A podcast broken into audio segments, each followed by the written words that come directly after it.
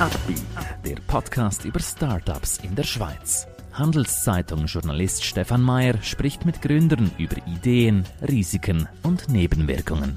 Heute lernen wir Marc Bühler kennen. Mit E-Flitzer will er unsere Mobilität verändern.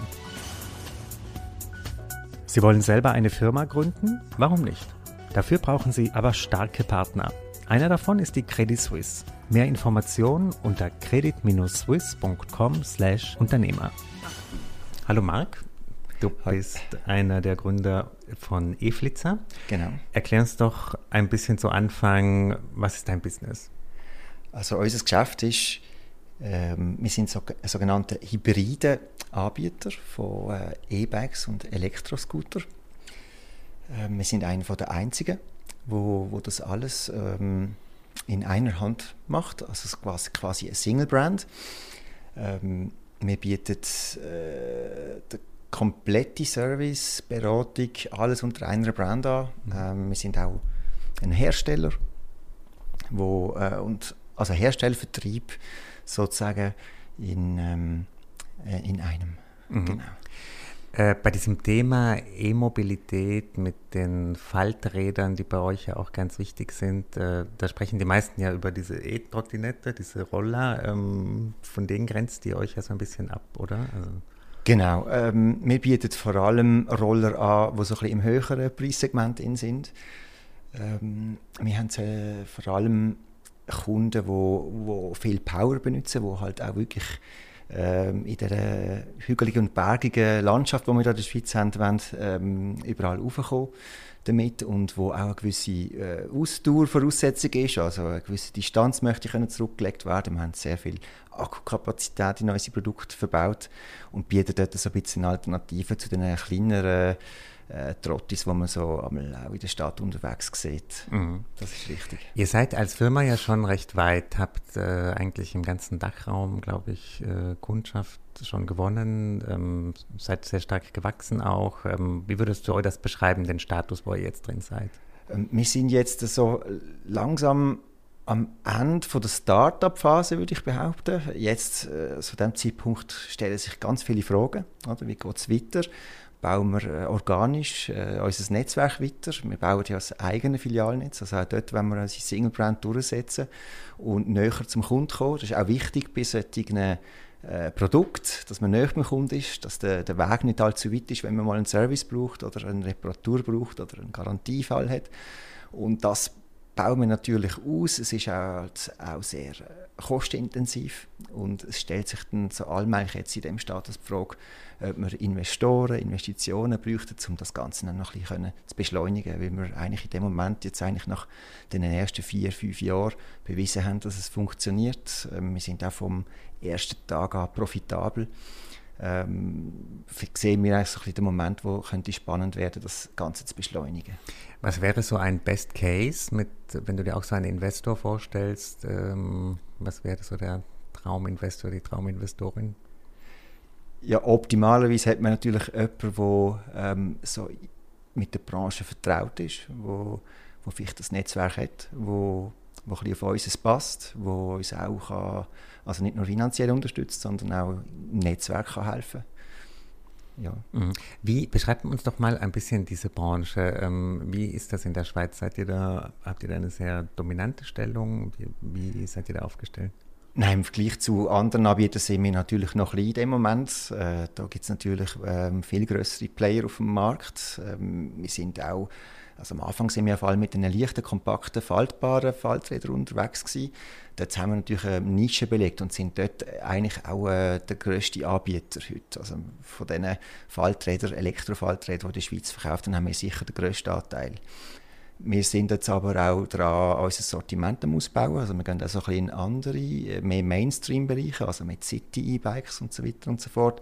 Und dort sind wir äh, erst ganz am Anfang. Und äh, da versuchen wir natürlich den grossen äh, Player im Markt, das äh, ja, ein bisschen äh, anzugraben. Mhm, mhm. Ähm, wir sind aber ähm, ähm, die einzigen, wo, wo so ein Single-Brand äh, alles aus einer Hand-Prinzip eigentlich hat. Es gibt praktisch keinen Anbieter, der Elektro Velo und Elektroscooter hat mit so einem breiten Sortiment, mit einem eigenen Filialnetzwerk. Und dort haben wir eigentlich nicht so viel Konkurrenz. Man sieht aber auch, dass größere Player äh, auch versuchen, so ein bisschen in die Schiene zu fahren. Also wir erreichen ja unsere Kunden vor allem auf der digitalen Online-Schiene. Also das Prinzip haben wir von Anfang an gehabt. Es war immer das Ziel, gewesen, eigentlich ein Online-Veloshop zu sein. Äh, wir haben aber dann schnell gemerkt, dass das Fahrrad halt einfach schon etwas ist, wo der Kunde halt dann gerne testet und ausprobiert und eine Beratung braucht dafür, ist ein Fahrzeug.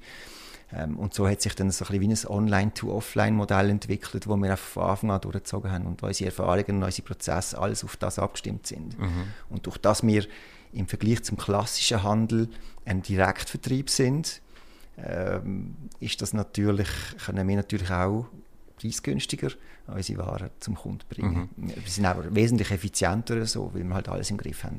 Hatte das auch mal Nachteile, eben dieser Single-Brand, dass ihr so viel selber macht, ähm, inklusive Filialnetz? Ähm, ja, es ist kostenintensiv, äh, das Ganze. Und äh, es dauert immer so ein, ein Zeitchen, bis dann so eine Filiale auch funktioniert und dann auch genügend erwirtschaftet. Ähm, am Anfang ist es natürlich so, dass viele von der ganzen Schweiz nach Zürich gekommen sind. Die gehen jetzt natürlich in die Filialen. Äh, ja, also grundsätzlich muss man halt einfach muss man dort ein bisschen Ausdauer haben. Also zwei, drei Jahre Zeit muss man es noch eine Filiale mhm. geben, bis es dann wirklich auch äh, profitabel ist. Ja. Aber du hast ja vorhin gemeint, dass äh, ihr von Anfang an praktisch äh, ist es gelaufen oder wart ihr irgendwie profitabel? Ähm, wie, woher kam eure Finanz? Ja. eure, ist eine traumhafte Startposition. Ja, also ich muss wirklich sagen, es ist eigentlich so ein bisschen äh, wie ein Märchen abgelaufen. Mhm ähm, ich, bin, ich komme eigentlich aus einer ganz äh, anderen Branche. Ich bin äh, mehrjährige Jahrzehnte in der Finanzbranche tätig gewesen, in der Informatik. Äh, habe ganz viele Projekte können machen. Bin auch äh, immer so ein bisschen mit Online, Digital Banking, vor allem so ein bisschen, äh, sind so ein bisschen meine äh, Arbeiten gewesen. Und ich habe aber ein ganzes äh, äh, wie soll ich sagen, ich habe das Unternehmerherz. Ja, und ähm, ich habe das irgendwie wie mit in die Wiege bekommen. Ich muss das, ich, ich, äh, ich, mich, ich muss mich können entfalten und ich muss das, die unternehmerischen Freiheiten haben. Und das habe ich halt in der Finanzbranche nie so wirklich gehabt.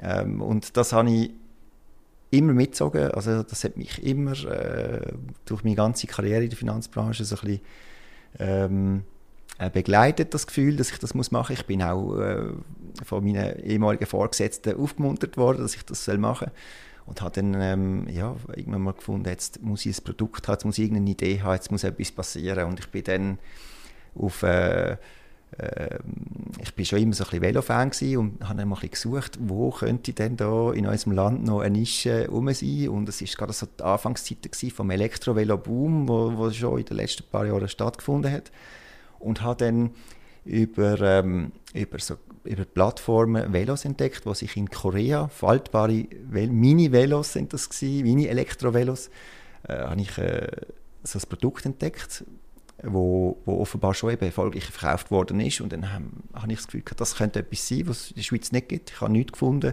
in die Richtung. Äh, viele E-Bike-Anbieter haben eher so ein bisschen sperrige, äh, robuste, grosse E-Bikes auf dem Markt gehabt damals.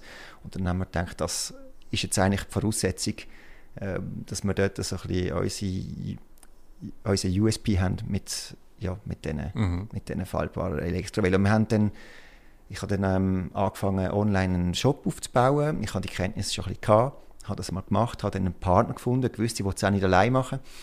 Habe dann ähm, zwei Partner gefunden, die dann mit eingestiegen sind und haben dann wirklich mit einem sehr geringen Investment, Investment angefangen mit, mit dem faltbaren Elektrovelo. Und damals haben wir, das, äh, haben wir nicht mehr als einen Lagerraum gehabt. Oder am Anfang gerade noch irgendwie den Kellerraum von unserem, von unserem Daheim eigentlich. Und die Leute sind tatsächlich vor unserer oder vor meiner Haustür oder vor der Haustür von meinen Kollegen eigentlich die Velo gekauft also auf der Straße quasi, mhm. ähm, mit dem SumUp Bezahlgerät in der Hand, äh, von außen vor, dem, vor dem Haus mhm. Velos verkauft.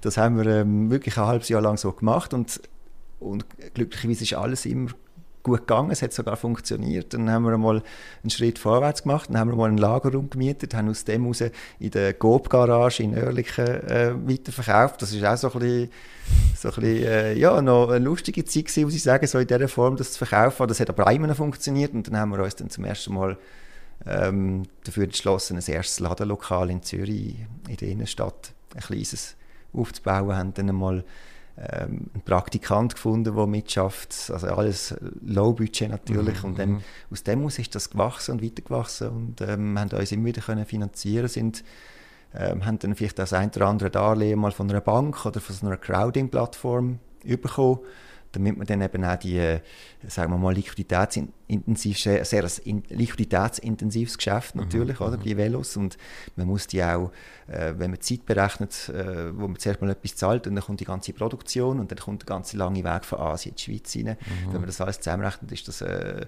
damals noch ein bisschen schneller gegangen als heute, wo, wo es schwieriger geworden ist mit Rohstoff, mit, äh, mit Covid, mit den ganzen Problemen im Transportwesen. Ähm, hat man also heute irgendwie ein halbes Jahr ähm, dazwischen, bis dann die Ware wirklich auch im Lager steht. Und mhm, äh, mhm. finanziert muss die Ware natürlich vorher sein. Mhm. Und das bringt uns halt immer wieder, jedes Jahr wieder in die gleiche Situation, nämlich genau im Winter, wenn wir wenig Umsatz haben und dann die Velos brauchen für die nächste Saison. Ähm, bringt uns das immer wieder so ein bisschen unter Druck, wieder irgendwo müssen Geld zu mhm, finden. Mhm. Und das haben wir halt dann irgendwie auch immer geschafft. Aber das heißt, bis zum heutigen Zeitpunkt hat, hattet ihr nie externe Investoren gebraucht? Nein, bis zum heutigen mhm. Zeitpunkt haben wir nie externe Investoren. Wir haben irgendwo durch aus privaten, aus privater Hand Darlehen bekommen. Wir haben äh, unsere Bank, die uns unterstützt. Ähm, glücklicherweise mit einem Kontokorrentkredit, äh, mhm. also so, dass wir auch äh, den Cashflow so ein bisschen können managen Also im Winter haben wir wenig, im, im Sommer haben wir viel Cashflow, sodass es dann auch äh, ja, finanzierbar und mhm, mhm, bezahlbar bleibt. Ja. Mhm. Du hast es vorhin schon erwähnt, dieser Materialmangel, diese Lieferketten, die ein bisschen eingeschlafen sind. Ähm, man wartet ewig auf Velos. Wie mhm. erklärst du das deinen Kunden? Ähm, bei uns ist das nicht der Fall. Mhm. Ähm, wir haben bis jetzt immer das Glück gehabt, dass wir zu unseren Teilen gekommen sind. Wir haben einfach nicht mehr die gleiche Auswahl. Also wenn man vorher hätte können wählen ich hätte gerne Shimano, Alivio sowieso oder Shimano Diore sowieso, dann hat man immer alles bekommen. Ähm, und das, man hat alles innerhalb von drei Monaten bekommen. Mhm. Und heute ist es so, dass natürlich die grossen Anbieter alles eingekauft haben, was noch rum ist. Mhm. Und die Produktionen kann Shimano nicht so schnell hochfahren. Ähm, es ist eben verbunden mit dem ganzen Boom natürlich. Ähm, und so müssen wir, haben wir einfach kreative Wege müssen suchen, alternative Produkte müssen suchen, wo, wo, wo trotzdem gut sind und von der, Qualität, von der Qualität auf der gleichen Ebene sind und mhm. haben das eigentlich immer, immer geschafft. Ähm, wir denken auch, dass unsere äh, Partner in Asien auch gute Quellen haben. Ähm, vielleicht haben das nicht ganz alle die, die Voraussetzungen, aber bei uns ähm, hat das bis jetzt immer geklappt und wir haben immer können, ähm, auf den Punkt, auf die Saison unsere Waren mhm. können besorgen. Das ist äh, eigentlich ein Glücksfall für unsere Größe. Mhm. Ja. Bekommst du jetzt Signale, dass sich das jetzt so ein bisschen löst, wieder dieser äh, Stau oder? Ähm, wo sich etwas könnte entspannen ist im Transportwesen. Das ist ja auch immer schwierig gewesen und wir haben eine Verdreifachung von der Containerpreise, also von den Preisen für den Transport, von den mhm. Kosten her. Ähm, da haben wir natürlich auch einen Preis müssen abwälzen. Ähm, es ist wirklich schwierig. Also ich kann das mal äh, veranschaulichen. Also wir haben für einen 40-Fuß-Container um die 7000 Franken bezahlt. Äh, und das ist mittlerweile auf etwa 20.000 angestiegen, also mhm. verdreifachung in der mhm. Corona-Zeit. Mhm. Ähm, insbesondere, weil halt einfach auch die Container nicht mehr am richtigen Ort sind. Die leeren Container gehen nicht zurück auf Asien mhm. und so weiter. Ja, ja, das, so ganze System. das ganze System ist eigentlich einfach so ein bisschen mhm. zusammengebrochen.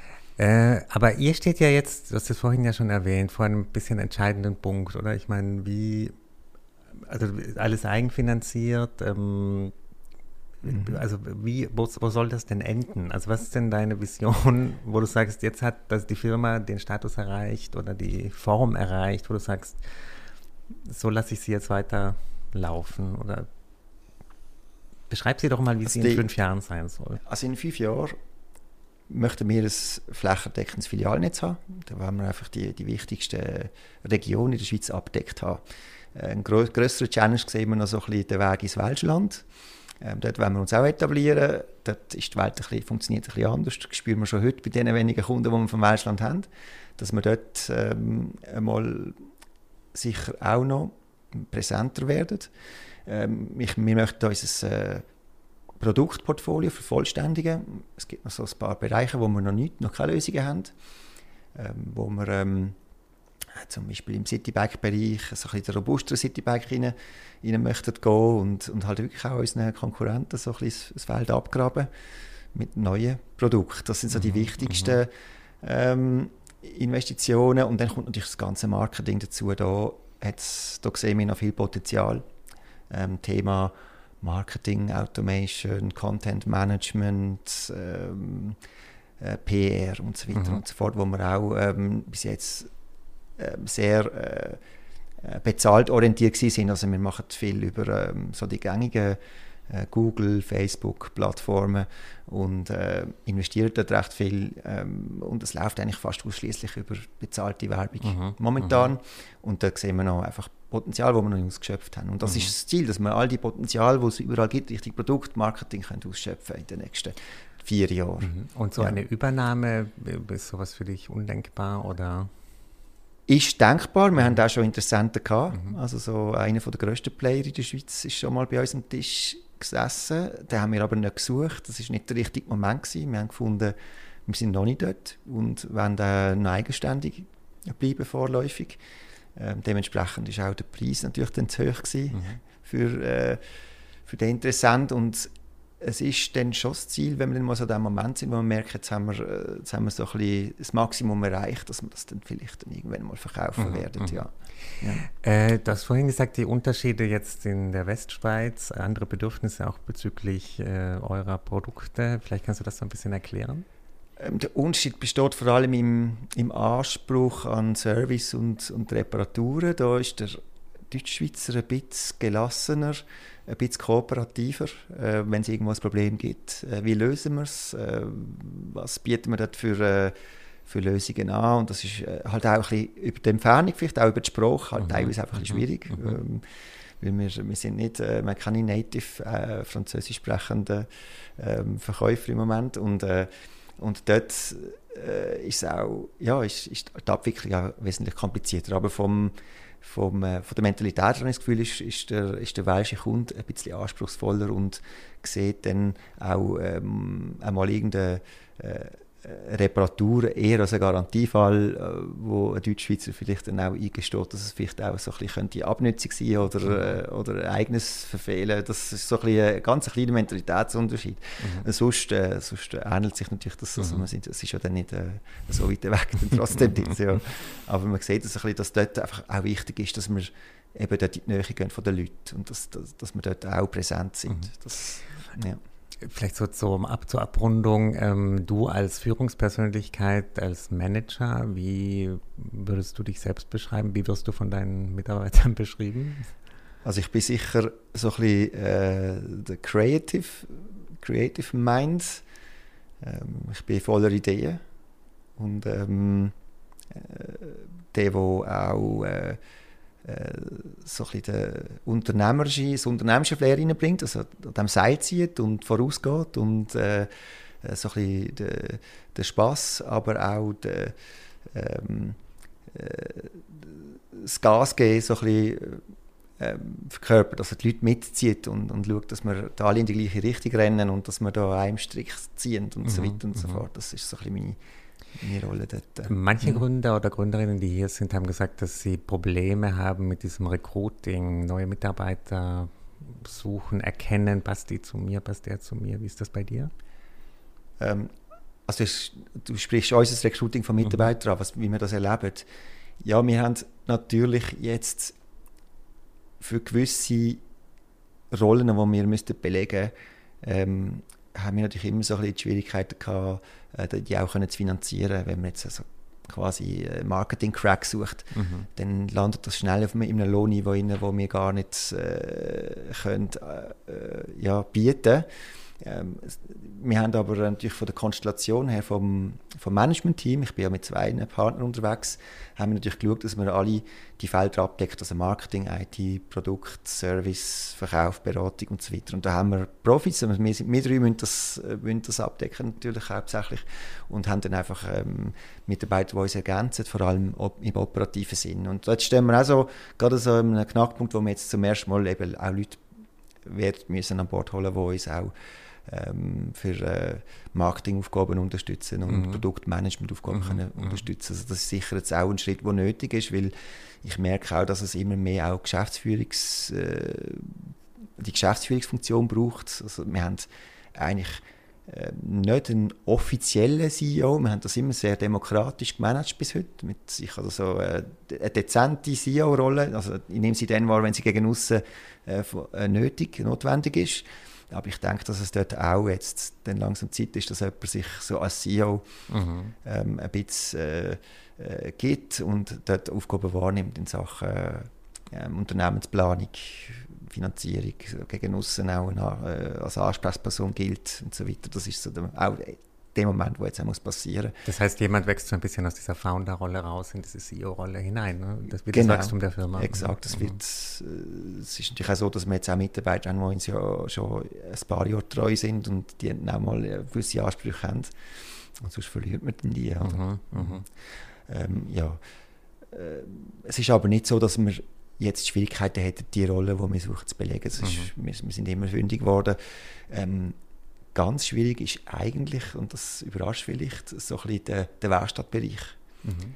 Also Velomechaniker, das ist eine ganz schwierige Sache. Jemanden zu finden, der auch die Ausbildung hat. Es hat viele, viele Quereinsteiger. Äh, das findet man vielleicht eher, wenn man wirklich jemanden sucht mit der Ausbildung. Dann, dann ist es in diesem Markt sehr schwierig, Leute zu finden. Okay. Ja, also da müssen wir, mhm äh, da müssen wir vieles, viel Aufwand betreiben, dass wir dort die richtigen Leute finden. Mhm. Und das hat jetzt auch wirklich auch lang gebraucht, bis wir so ein bisschen Ruhe in das Thema hineingebracht haben, weil das sehr entscheidend ist. Ein Service ist, die Werkstatt ist, ist, ist ein, ja, ein Kern von unserem Geschäft. Mhm. Und dort äh, ähm, gibt es schon ein Potenzial, also dort, dort, dort gibt es eigentlich gute Chancen. Mhm. Ähm, es ist auch mittlerweile ein recht gut bezahlter Job, man kann sich das gar nicht vorstellen, aber aber ein, ein Velomech äh, hat recht viel Power heutzutage. Ja, ähm, aufgrund eben auch von dem Mangel. Oder? Mangel, ja. ja. Mhm, mhm. Mhm. Äh, letzte Frage, was war denn dein schwierigster Moment bei dieser Firma? Es gibt nicht einen schwierigsten Moment, würde ich sagen. Es gibt einfach immer wieder schwierige Momente. Mhm. Also der äh, gewisse Schmerz muss man können ertragen. Es ist nicht für jeden, jeden Mann, es, äh, so, so, so, eine Firma zu starten. Das, das braucht äh, äh, Ausdauer und, und eben eine sehr hohe Schmerzgrenze, würde ich mal behaupten, weil man hat da schon die ein oder andere schlaflose Nacht, vor allem was eben hinsichtlich äh, Finanzierung vom Ganzen betrifft oder? Man hat vielleicht auch Meinungsverschiedenheiten, man hat, äh, wir sind ja zu dritt, man hat eine Beziehung untereinander, ähm, auch solche Beziehungen muss man pflegen, so wie äh, die Beziehung im privaten Leben mhm. auch. Äh, man kann sich vorstellen, was es da alles so ein bisschen für Konflikt gibt und für Interessenskonflikte rum sind und dann führt das dann zwischendurch, das ist, das ist einfach, das kommt immer wieder in Wellen, kommt man wieder so in eine Phase rein, wo man sich wieder muss finden und arrangieren muss und Kompromiss äh, muss eingehen und so weiter und so fort. Und das, solche Momente gibt es immer wieder. Mhm. Das ist das Kommen und das Gehen. Ja. Gut, aber ihr seid auf einem guten Weg. Ähm, ich glaube, man kann zuversichtlich sein. ähm, Marc, danke, dass du heute hier warst und ich wünsche dir und euch weiterhin viel Erfolg. Ja, danke. Ein Podcast der Handelszeitung.